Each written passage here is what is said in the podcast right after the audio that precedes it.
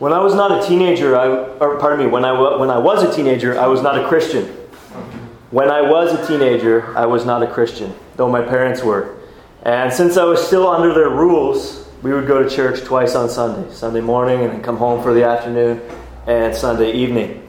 And I remember going downstairs most Sunday afternoons and watching N F L football. That's what I did on Sunday afternoons. Most of the time the television was available. But on occasion I would go downstairs into the basement and I would see my dad watching V H S films of a Southern gospel group called The Gaithers. I don't know if you ever heard of The Gaithers, the Gaither Vocal Band. Um, but it's like Southern uh, gospel, Southern U S gospel music. And uh, from time to time I'd hear them singing this particular song. I'd rather have Jesus. I'd rather have Jesus than silver or gold. I'd rather have Jesus than riches untold. To, than to be the king of a vast domain and be held in sin's dread sway. I'd rather have Jesus than anything this world affords today. And I go down and I see my dad there watching these V H S films of the Gaither Vocal Band. And I would think to myself something along these lines, though not necessarily in these words, I'd rather have N F L football. What about you? What about you? Would you rather have all that this world affords today than Jesus? Or would you rather have Jesus? The question is a question of value. The question is, which is worth more? The pleasures of this passing world or Jesus? Listen to what Jesus himself says. As I just read from Matthew thirteen, let me read it again. forty-four to forty-six.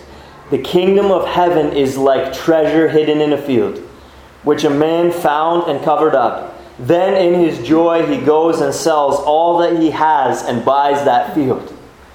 Again, the kingdom of heaven is like a merchant in search of fine pearls, who on finding one pearl of great value went and sold all that he had and bought it. Jesus compares the kingdom of heaven with a treasure and tells two stories to illustrate his point.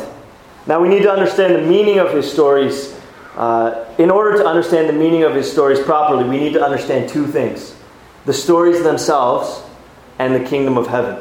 So let's look first at the stories themselves and then the kingdom of heaven, and then we'll come back to Jesus' main point. The stories themselves are fairly straightforward. Let's look at the first story first. In ancient Israel, you didn't just walk into First Caribbean Bank or First Citizens or R B C or whatever and put your money in.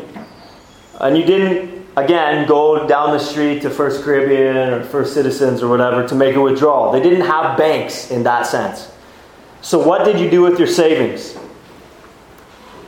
If you hid it in your house, under your mattress or in a coffee can or whatever, then it could be stolen while you were out working, since people didn't have security systems and deadbolts on the doors and so on and so forth. So, what people often did was bury their treasure somewhere on their property.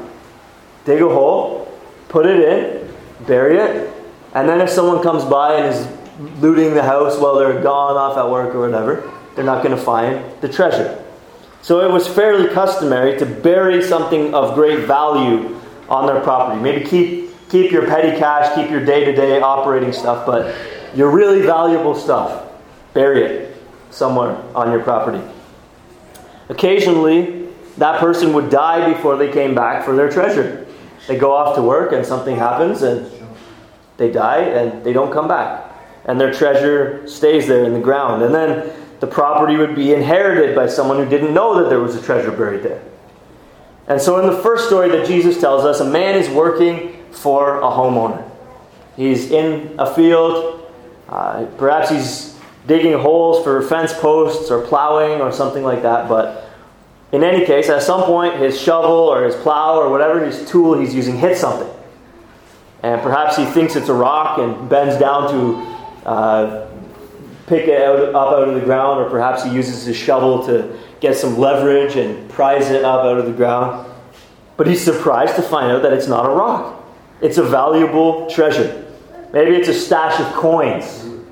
Maybe it's a valuable artifact or something like that. But In any case, this worker realizes that this is worth more than all of his possessions combined. What he has just pulled up out of the ground is worth more than all of his possessions combined. And so he just has to have it. He just has to have this treasure. So he goes and sells all that he has and buys the field, so that he will become the owner of the treasure that is contained in the field. Jesus says the kingdom of heaven is like that. And Jesus is not making a story about the ethics of finding a buried treasure on someone else's property and seeking to negotiate so that you will inherit the oil reserve underneath or what have you. This is not Jesus' point. Parables are not meant to be dissected like that. Parables are meant to con- convey one clear, obvious point. And the obvious point here is that this guy finds something in this field that's worth more than everything that he has combined.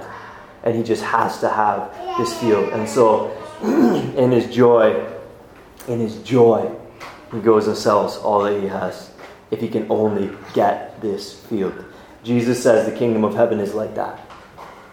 In the second story, a man is a collector, a dealer in fine pearls. So just like a coin collector uh, is an expert in numismatics, he knows which coins are valuable and which ones are not, so this dealer in fine pearls, he knows a good pearl when he sees it. And one day he comes across a pearl that is worth more than the rest of his pearl collection combined. So never mind the one that he bought just last week. Never mind the many that he obtained on his last sea voyage across the Mediterranean. Never mind all these pearls that he's collected for his whole life. He has to have this one pearl. It's worth more than all of his other pearls combined. He has to have this one pearl. Jesus says the kingdom of heaven is like that. So now we understand the stories themselves. Next, what is the kingdom of heaven? Briefly put, it is the mediated rule and reign of God on earth through an appointed human being. Let me explain that. God is God. He's sovereign. Just a couple of verses from the Psalms to verify this point. Psalm one fifteen and verse three. Our God is in the heavens. He does all that He pleases. Psalm one thirty-five and verse six. Whatever the Lord pleases, He does. In heaven and on earth, in the seas and all deeps. And in case we're not convinced yet, let me remind you of that verse that we studied a number of weeks ago in Ephesians. God works all things according to the counsel of His will. God works all things according to the counsel of His will. So in a very real sense, God is king and has always been king and shall always be king. And in that sense, the kingdom of God has always been here. This earth has never had someone else as sovereign other than God. But this isn't the type of kingship and the type of kingdom that the Bible means when we read the kingdom of God or the kingdom of heaven. Rather, the terms the kingdom of God and the kingdom of heaven biblically always refer to the rule and the reign of God made visible and tangible and evident and obvious through an appointed human representative. In the beginning, God appointed Adam to be the king of the earth in that sense.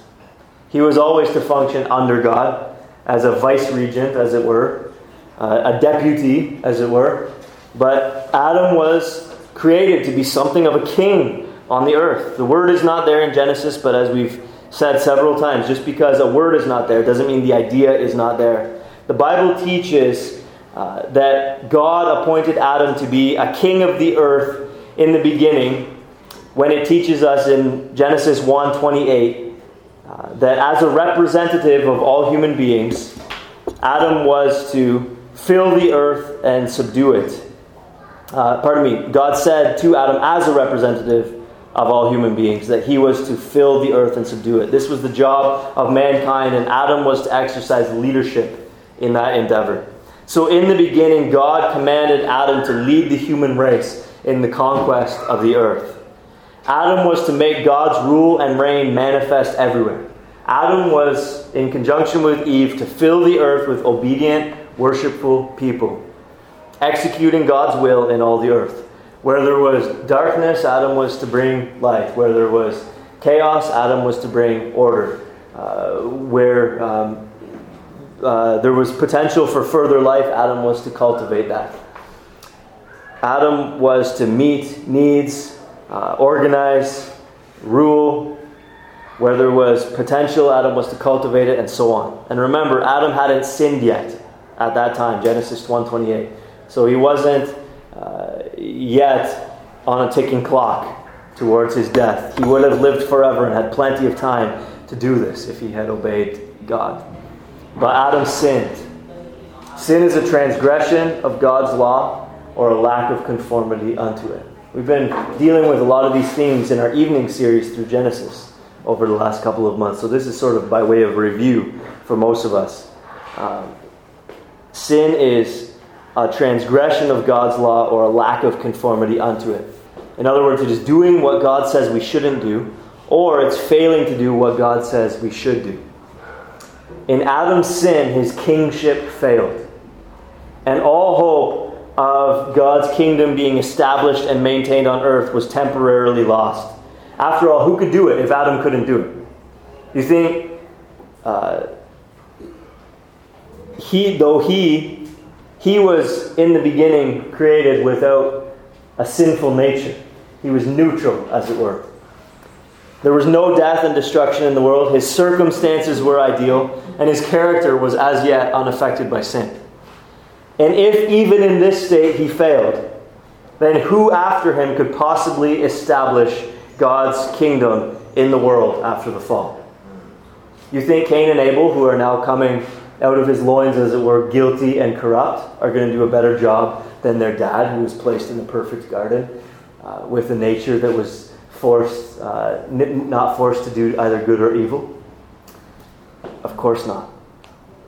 Uh, the challenge of establishing God's kingdom on earth after sin entered the world became much harder than it was initially for Adam. In fact, that's an understatement. It became impossible. No human being, after Adam's fall into sin, can even properly bring himself under God's rule and reign, let alone anyone else. No human being, no descendant of Adam, inheriting his guilty and corrupt nature, can even properly bring himself under God's rule and reign, let alone anyone else, and let alone the whole world. But immediately after Adam's fall into sin, God promised to send someone, one of Eve's descendants, who would crush Satan under his feet, including all that he stood for then and stands for now. One who would defeat sin, Satan, death, and hell. In other words, one who would revive the hope of God's kingdom being established on earth. Uh, the whole Old Testament anticipates this coming one. And the biblical books of Matthew, Mark, Luke, and John tell us about his arrival.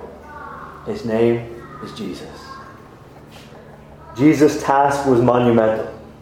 Jesus' task was to do what Adam failed to do. To fill this earth with obedient people doing God's will. Remember, fill the earth and subdue it, Genesis one twenty-eight.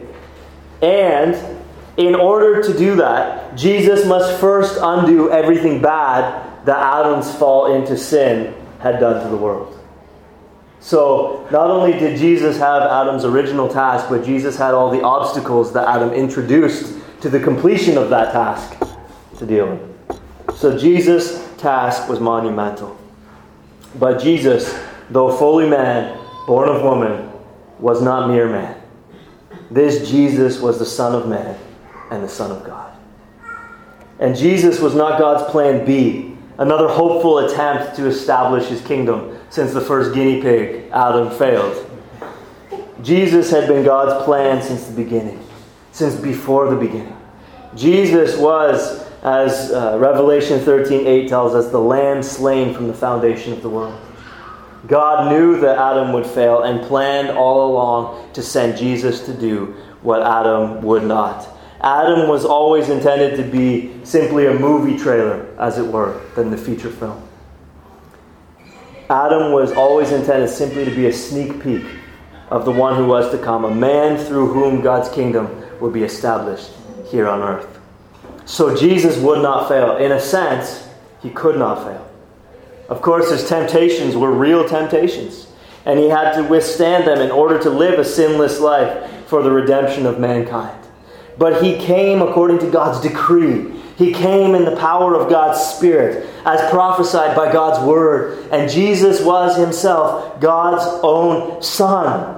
So all the purpose and all the power of heaven was behind him as he entered this world to do all that Adam failed to do and to undo all that Adam did. And in that sense, he could not fail. In undoing what Adam did, we read in Second Corinthians five twenty-one that for our sake, God, that is the Father, made him, that is Jesus, the Son, to be sin who knew no sin, so that in him we might become the righteousness of God. God saved sinners who cannot do anything to save themselves. That's us. By sending his Son to be a substitute for them.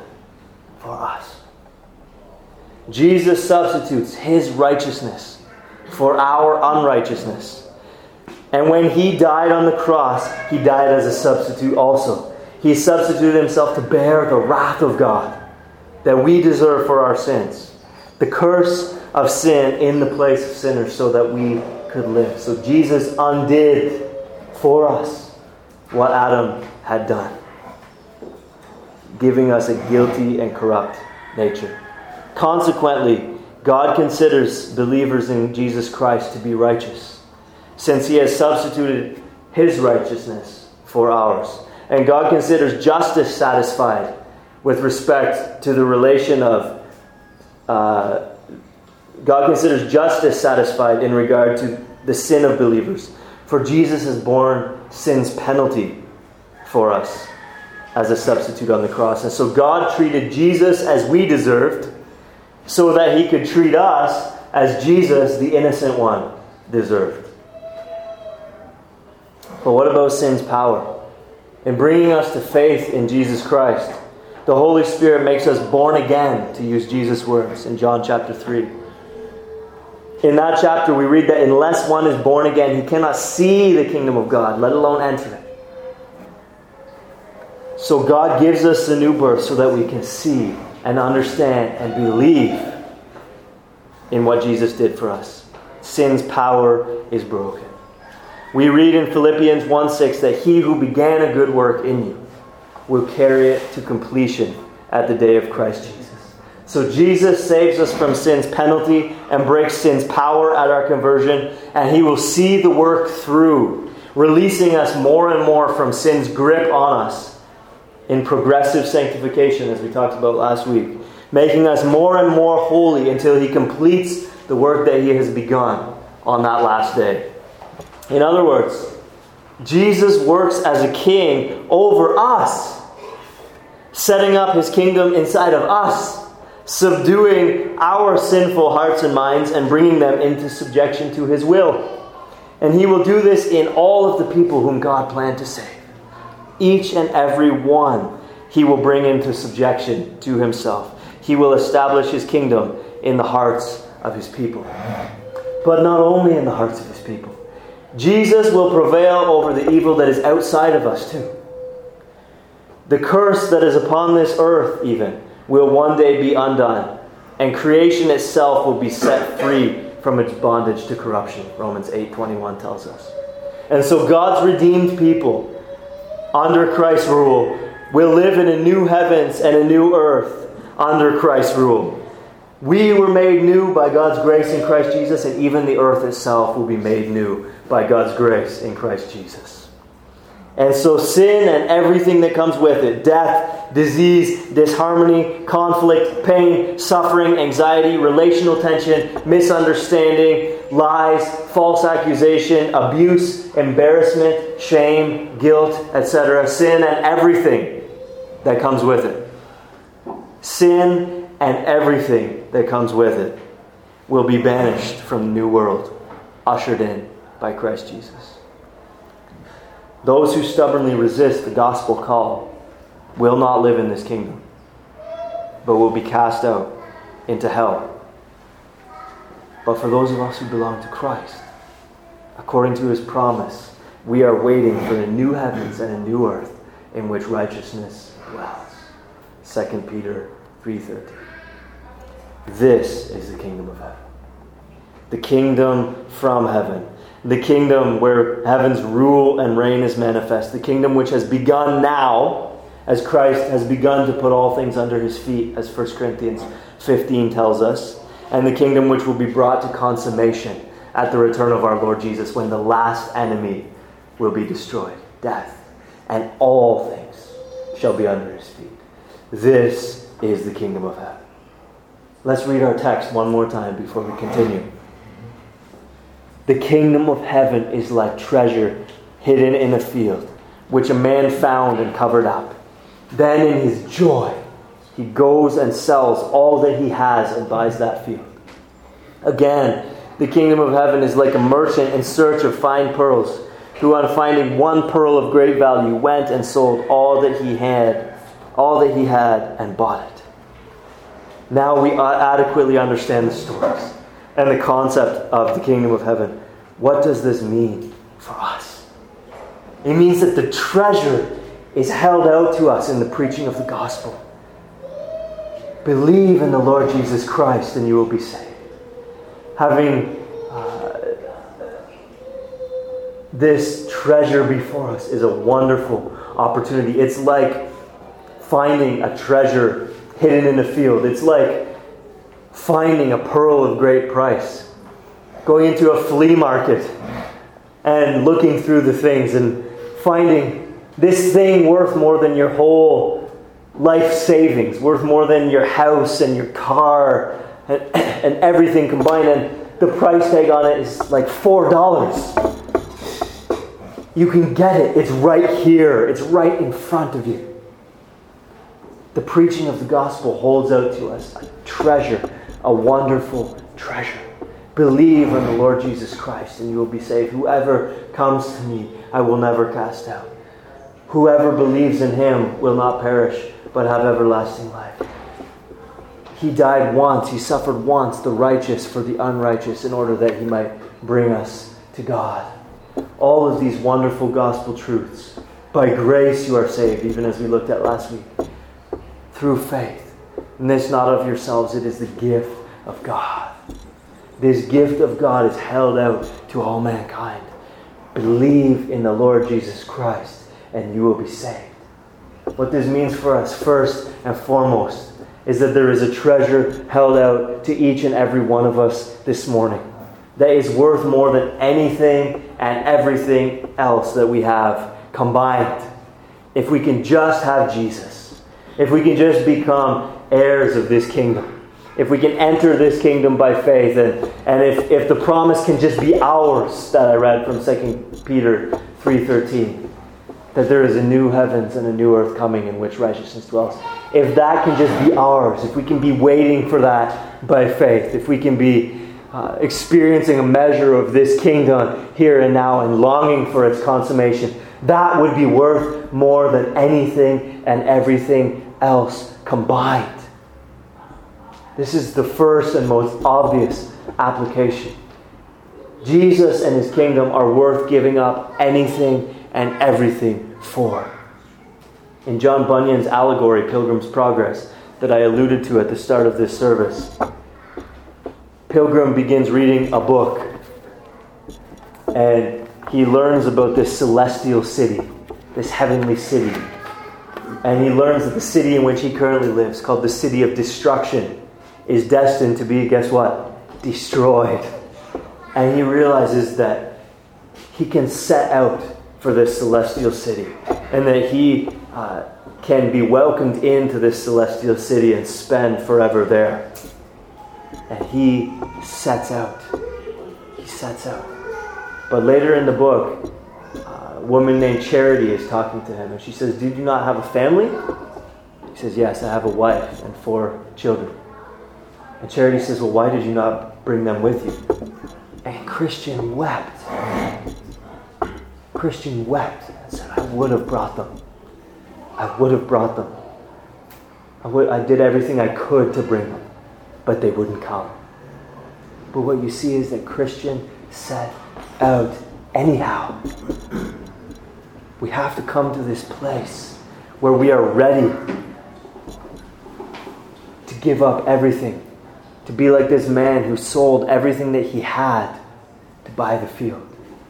This man who was ready to get rid of the, his, the entirety of his pearl collection, to take hold of this pearl of great price.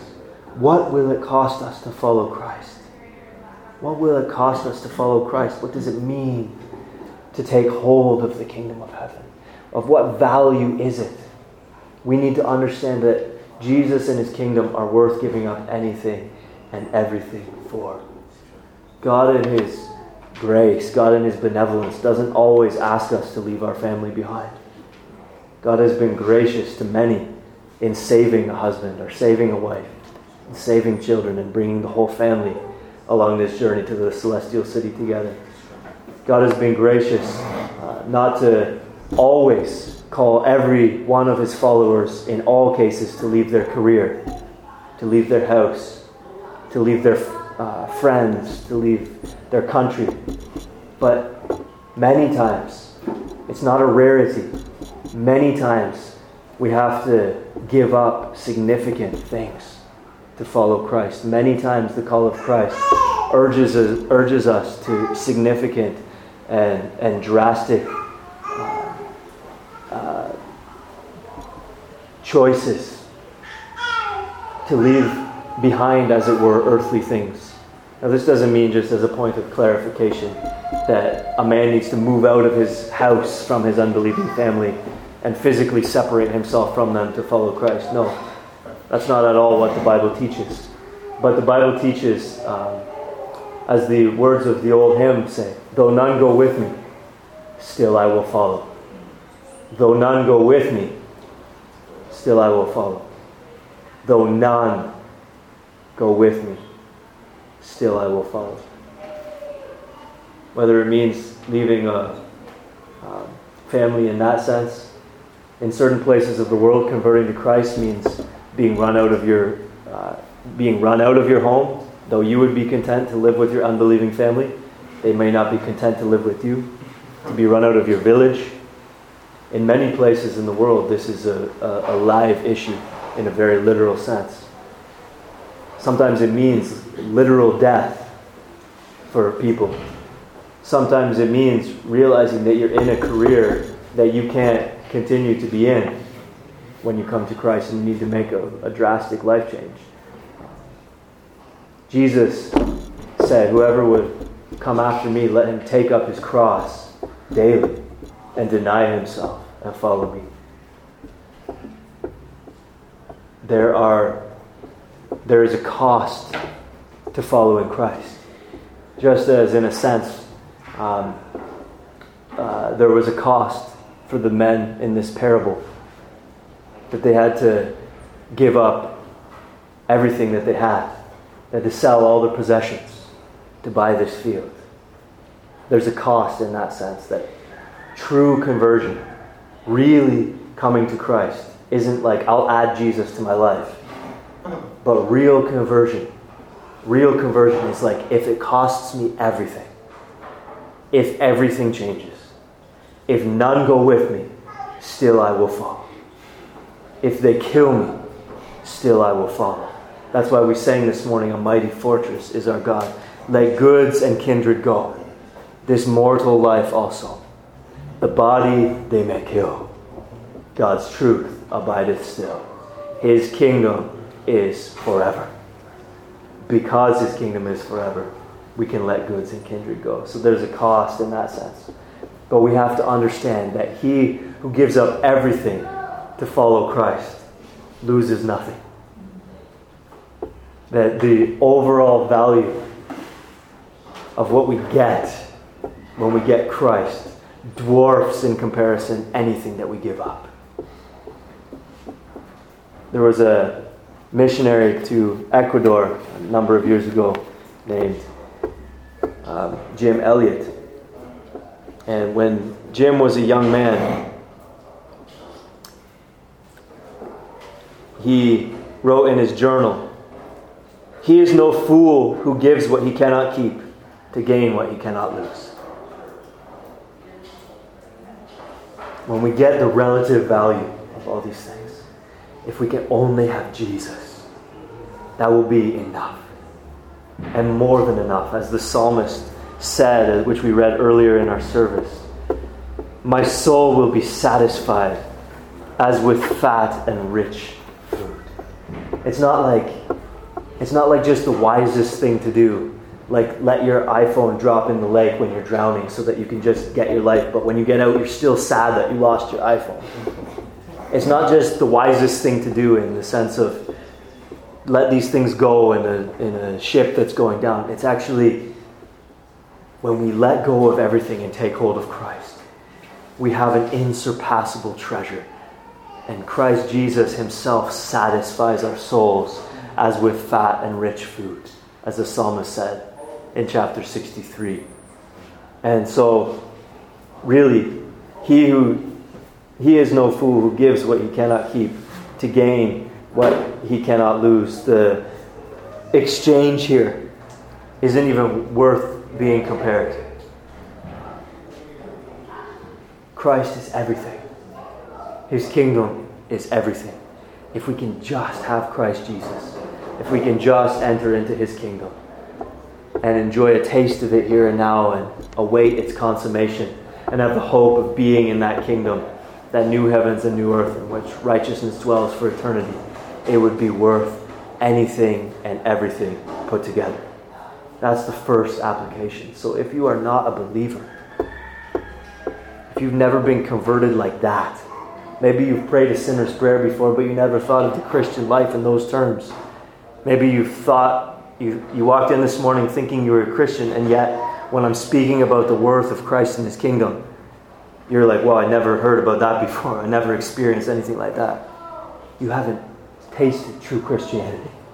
Christ and his kingdom is worth giving up anything and everything for. So if you have not ever come into this kingdom, oh, come in by faith. Believe in the Lord Jesus Christ.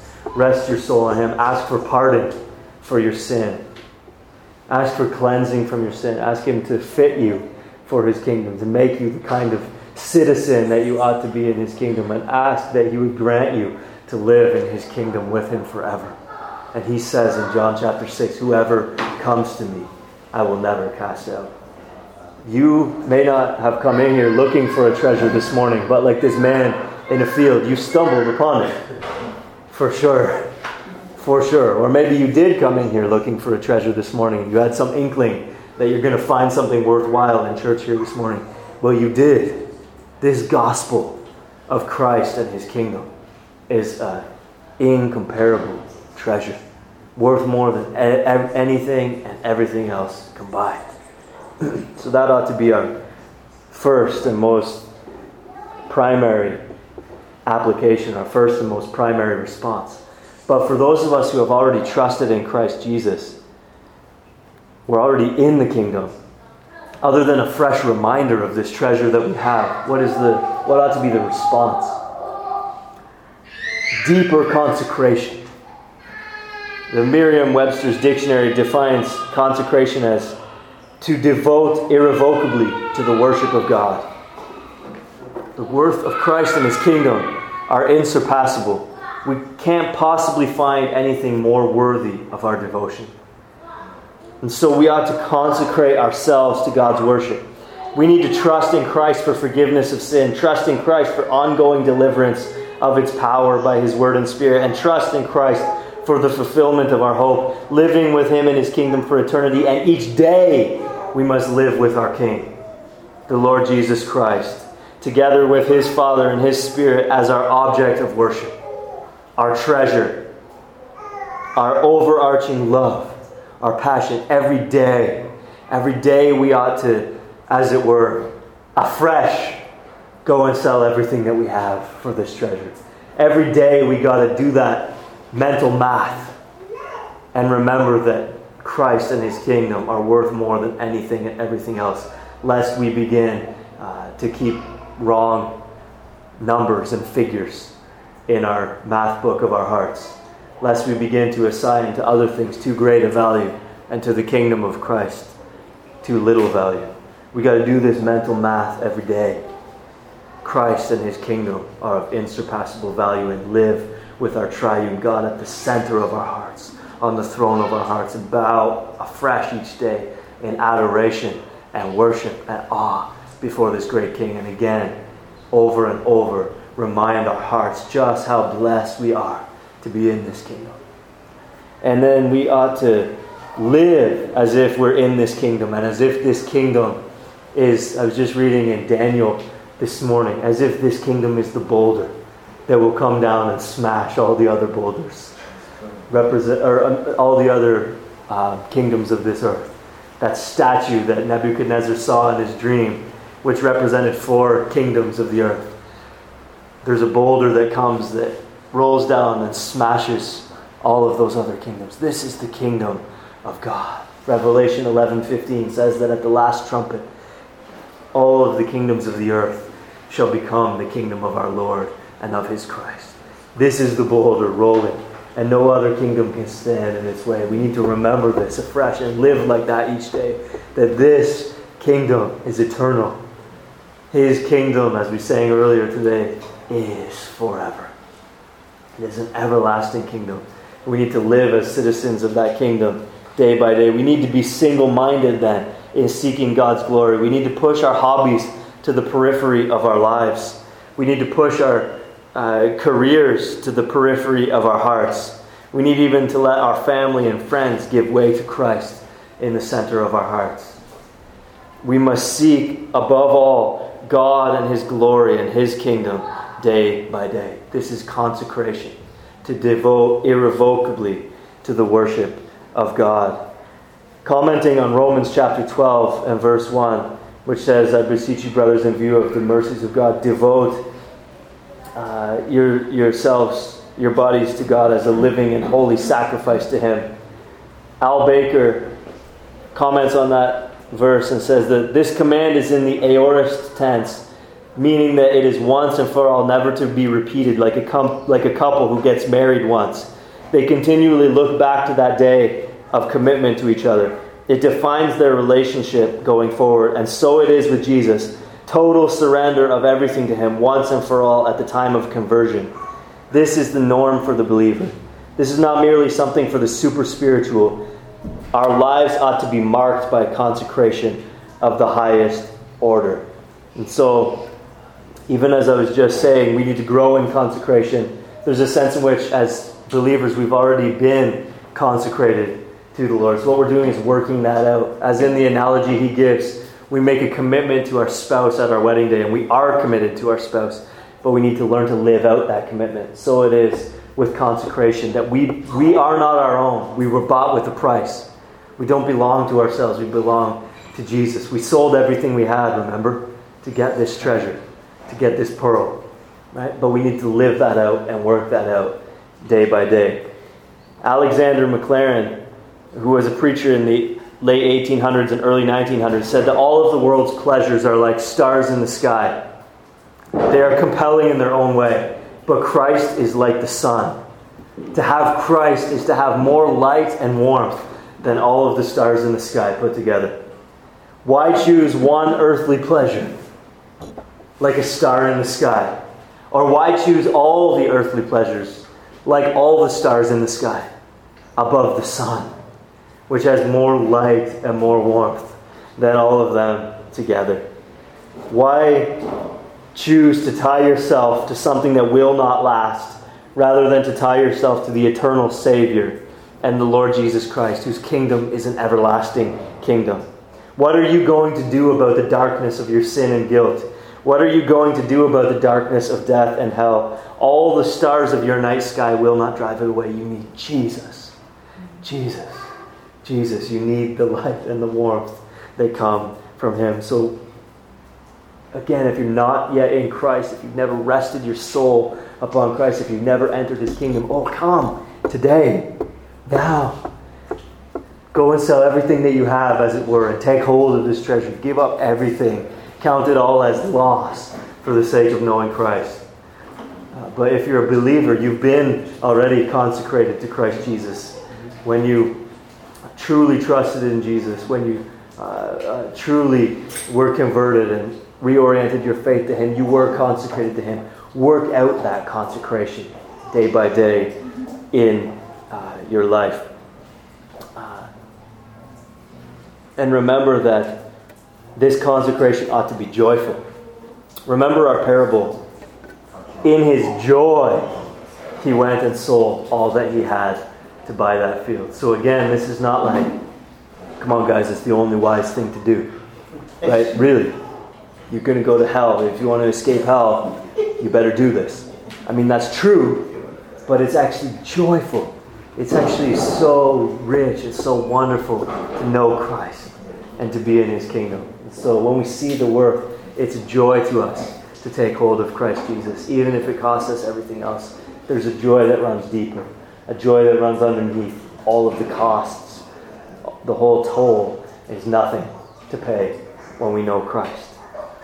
Uh, Jim Elliot, I quoted him earlier, was a missionary to Ecuador uh, who said, "It is he is no fool to give who gives what he cannot keep to gain what he cannot lose." You realize he was martyred at the age of twenty-nine. He was killed by a spear. Many people don't know this. While carrying a gun he never tried to use. You see? Think about it. It was his joy. It was his delight.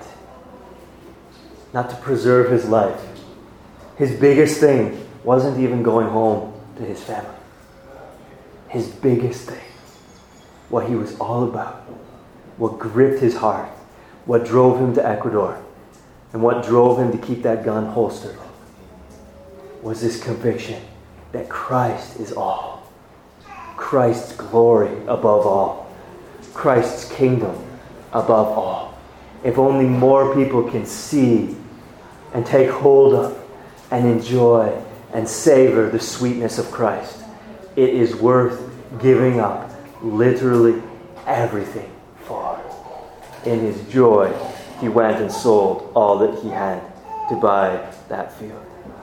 C T Studd said, "If Christ be God and died for me, then no sacrifice can be too great for me to make for Him."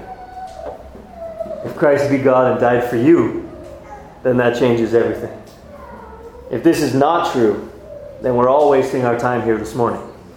If Christ be not God and did not die for us, then all of this is a big waste of time. Let's be honest. But if Christ be God and died for sinners like us,